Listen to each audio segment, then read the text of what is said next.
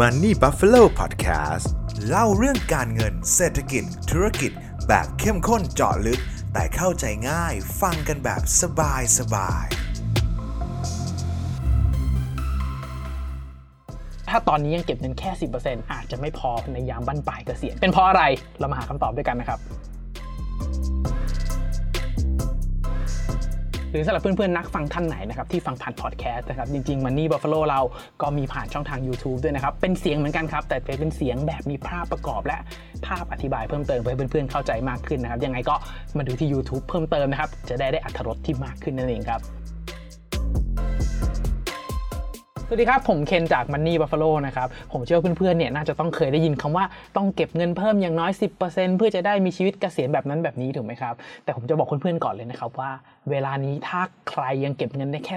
10%อาจจะไม่มีเงินพอสำหรับเกษียณก็ได้นะครับ เพราะเพื่อนๆต้องเข้าใจแบบนี้ก่อนนะครับว่าออวิชาทางการเงินทั้งหมดในประเทศไทยที่เราเรียนรู้กันอยู่เนี่ยเราแทบจะยกมาทั้งทั้งชุดเลยนะครับจากทางสิงคโปร์นะครับซึ่งสิงคโปร์เนี่ยเขามีการสนับสนุนให้ประชาชนของเขาเนี่ยออมเงินเพิ่มขึ้นอีกเดือนละ 10%นอกเหนือจากการออมตามกฎหมายของเขานะครับ ซึ่งที่สิงคโปร์เนี่ยเขาจะมีกองทุนตัวหนึ่งครับที่ชื่อว่า Central Provident Fund นะครับไอตัว Central Provident Fund เนี่ยผมบอกเลยว่าถ้าเพื่อนๆลองไปเซิร์ช Google หรือมองไปที่ลึกๆของกองทุนเนี่ยเป็นกองทุนที่ดีมากๆนะค่าเรียนลูกจนถึงทุกอย่างต่างๆจนถึงเกษียณเลยนะครับมันดีมากๆนะครับแต่คนไทยเราเนี่ยครับเราไปยกไอเรื่องกองทุนทั้งหมดเนี่ยครับวิธีการออมทั้งหมดของสิงคโปร์มาปุ๊บเรายก 10%มาด้วยนะครับแต่ เราไม่ได้มี Central Provident Fund แบบทางสิงคโปร์นะครับ ซึ่งลองคิดดูนะครับว่าที่สิงคโปร์เนี่ยมีระบบเกษียณที่ดีมากนะครับ แต่เขายังสนับสนุนให้ประชาชนของเขาออมเพิ่มอีก 10%ดังนั้นประเทศไทยเราไม่มี Central Provident Fund แต่ออมแค่10%นะครับ ดังนั้นผมบอกกับเพื่อนๆก่อนเลยนะครับว่าถ้าใครยังออมแค่ 10%อยู่มีโอกาสไม่พอเกษียณมากๆเลยนะครับ ซึ่งทางจุฬานะครับได้มีการสำรวจนะครับออกมาให้อย่างเห็นชัดเลยนะครับว่าณปัจจุบันตอนนี้คนไทยเรานะครับมีความพร้อมด้านการเงินน้อยมากๆนะครับแล้วมีความสามารถในการเกษียณได้ไม่ถึง 40นะเรียกได้ว่าเรามองไป 100 คนนะครับจะมีเพียงแค่ไม่ถึง 40 คนนะครับที่พร้อมจะเกษียณเลย ซึ่งคำแนะนำของทางจุฬานะครับเขาก็ได้แนะนำว่าอย่างน้อยๆนะครับถ้าใครยังเอา 10%อยู่ลองเพิ่มอีกสัก 5%นะครับมันจะเริ่มกลับมาที่ค่ามาตรฐานสำหรับการเกษียณได้นะครับอย่างเช่นถ้าใครรายได้ 20,000 ตอนนี้ออม 2,000นะครับลองขยับเพิ่มขึ้นจาก 2,000 เป็น 3,000 ดูนะครับก็จะช่วยทำให้เราสามารถมีเงินสำหรับเกษียณที่ดีมากขึ้นได้นะครับแต่ผมบอกกับเพื่อนๆก่อนเลยครับว่า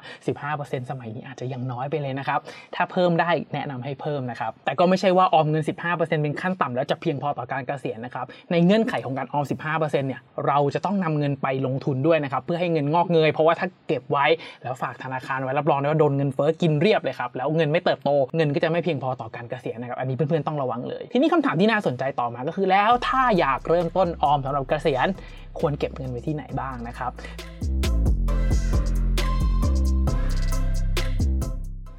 สินทรัพย์ทางการเงินตัวหนึ่งที่ผมอยากจะแนะนำเพื่อนๆเลยครับแล้วเป็นสุดยอดเครื่องมือสำหรับการเกษียณเลยนั่นก็คือ RMF ครับ RMF หรือว่า Retirement Mutual Fund นะครับ ได้สิทธิลดหย่อนทางภาษีนะครับ ก็คือสามารถลดหย่อนภาษีได้ตามจริงตามจำนวนที่เราซื้อในแต่ละปีเลยนะครับ ไม่เกิน 30%ของรายได้ เช่นรายได้เรา 3 0 0 0 0 0 ต่อปี เราซื้อ RMF ได้ไม่เกิน 90,000นะครับ แล้วก็เมื่อไปนับรวมกับกองทุนเกษียณอื่นๆนะครับ ตามกฎหมายเนี่ยห้ามเกิน 5 0 0 0 0 0นะครับ แต่ว่าผมแนะนำว่าถ้าใครออมเงินได้ 15%ใส่ RMF ทั้งหมดและคำนวณทั้งหมดแล้วนะครับ ไม่เกิน 5 0 0 0 0 0เนี่ย ผมว่า RMF เป็นทางเลือกที่ดีมากๆนะครับ เพราะ IMF นะครับ นอกจากจะลดหย่อนภาษีได้แล้วด้วยตัวเงื่อนไขการลดหย่อนภาษีของ IMF เนี่ยเขากำหนดไว้เลยนะครับว่าเราจะขายได้ก็ต่อเมื่ออายุครบ 55 ปี ซึ่งโดยทั่วไปแล้วการเกษียณของเราเนี่ยก็จะอยู่แถว 40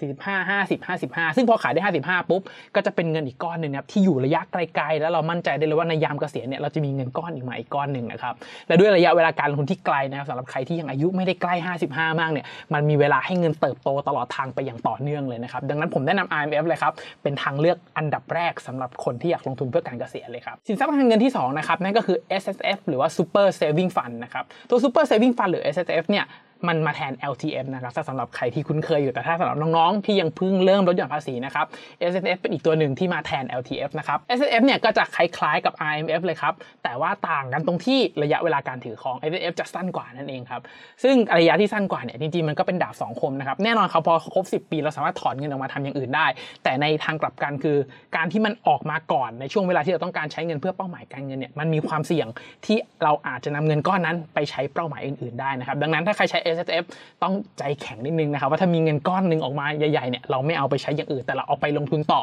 เพื่อสำหรับเกษียณเราจริงๆ ก็สามารถใช้ได้นะครับส่วนวิธีการลงทุนนะครับผมแนะนำเพื่อนๆให้ลงทุนแบบ DCA เลยครับก็คือทยอยซื้อทุกเดือนนะครับข้อดีของการ DCA เนี่ยครับก็คือการที่เราจะเฉลี่ยซื้อทุก ๆ เดือนไปแบบเรื่อยๆเท่าๆกันทุกเดือนนะครับอย่างเช่นใครมีรายได้เดือนละ 30,000 บาท จะซื้อ 15%ก็คือ 4,500 ใช่ไหมครับเราก็แบ่งเลยครับซื้อ IMF ครึ่งหนึ่ง S F ครึ่งหนึ่งเนี่ยสมตัวอย่างสมมตินะครับ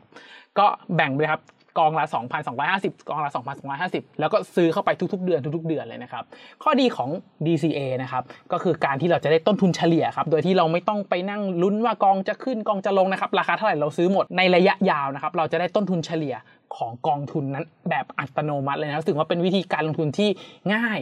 แต่ว่าทรงประสิทธิภาพมากๆเลยนะครับ แต่ว่าสำหรับใครที่อยากจะทำ DCA นะครับ แนะนำเพื่อนๆก่อนเลยว่ามีเงื่อนไขอยู่ 2 ข้อที่ต้องปฏิบัติให้ได้นะครับ อย่างแรกคือต้องเลือกสินทรัพย์ที่เป็นขาขึ้นในระยะยาวนะครับ เพราะว่าการที่เราเฉลี่ยซื้อซื้อซื้อซื้อซื้อแต่ถ้ามันลงไปแล้วเราซื้อเนี่ยมันจะได้ต้นทุนที่ต่ำลงเรื่อยๆแล้วเราจะขาดทุนนั่นเองครับแต่ว่าในระยะยาวถ้ามันเงยหัวขึ้นมาได้ เราก็จะได้กำไร ทั้งหมดที่ซื้อมาเลยนั่นเองครับ นี่คือเสน่ห์ของ DCA นะครับ อย่างที่ 2 ก็คือเราต้องมั่นใจว่าเรามีเงินในการทยอย DCA เรื่อยๆ แม้ตลาดจะอยู่ในช่วงขาลงนะครับ เพราะว่าโมเดลของ DCA เนี่ยมันจะดีตรงที่ตลาดช่วงเป็นขาลงเราทยอยซื้อ เราจะได้ต้นทุนที่ต่ำลงนั่นเองครับ แต่ถ้าเราไม่มีเงินในการซื้อตอนช่วงที่มันเป็นขาลงแล้วเราไปซื้อแพงขึ้นเรื่อยๆเนี่ยโมเดล DCA อาจจะไม่ work ก็เป็นไปได้นะครับเพราะว่า DCA ข้อดีของมันก็คือ ตัดเรื่องของ Market Timing ตัดเรื่องของจิตวิทยาการลงทุนออก ใช้ระบบเข้าไปจับนั่นเองครับ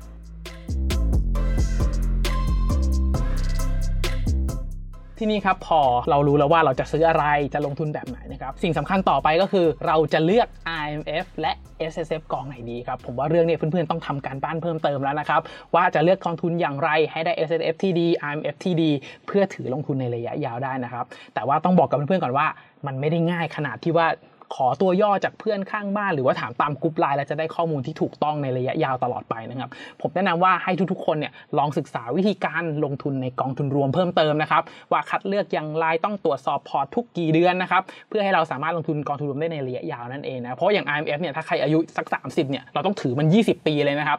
แน่นอนครับว่าการลงทุนเนี่ยมันไม่ได้ง่ายแค่ทิ้งเงินปุ๊บ 20 ปี แล้วไปเจอกันปลายทาง มันต้องใช้เวลาในการเติบโตนะครับซึ่งระหว่างทางกองนั้นอาจจะดีขึ้นอาจจะแย่ลงเมื่อมันแย่ลงเราต้องสับเปลี่ยนกองอย่างไร อันนี้เพื่อนๆต้องศึกษาเพิ่มเติมกันแล้วนะครับสำหรับใครที่อยากรู้ว่าวิธีการคัดเลือกกองทุนรวมแบบละเอียดทำอย่างไรนะครับกดไลค์กด subscribe ไปเลยนะครับเดี๋ยวทาง Money v a l o จะจัดมาให้อย่างแน่นอนนะครับว่าวิธีการคัดเลือกกองทุนรวมต้องคัดเลือกอย่างไรนั่นเองครับ เป็นยังไงกันบ้างครับ วิธีการจะมีเงินพร้อมสำหรับเกษียณเนี่ยไม่ใช่เรื่องยากเลยใช่ไหมครับแค่เรารู้ว่าเราต้องลงทุนอะไร เราต้องออมเท่าไหร่ที่เหลือก็แค่ลองศึกษาวิธีการคัดเลือกกองทุนรวมเพิ่มเติม ก็สามารถมีชีวิตเกษียณที่ดีได้แล้วนั่ครับสุดท้ายนะครับถ้าใครมองว่าคลิปนี้เป็นประโยชน์เดี๋ยวจะรบกวนทุกท่านจริงๆครับให้กดไลค์กดแชร์กด subscribe ในทุกๆช่องทางที่ทุกท่านรับฟังนะครับเพื่อเป็นกำลังใจให้กับตัวผมเป็นกำลังใจให้กับทีมงานมันนี่บัฟฟาโลนะครับเพื่อตั้งใจผลิตชิ้นงานดีๆ ต่อไปนั่นเองนะครับยังไงก็ขอให้ทุกท่านโชคดีกับการลงทุนนะครับ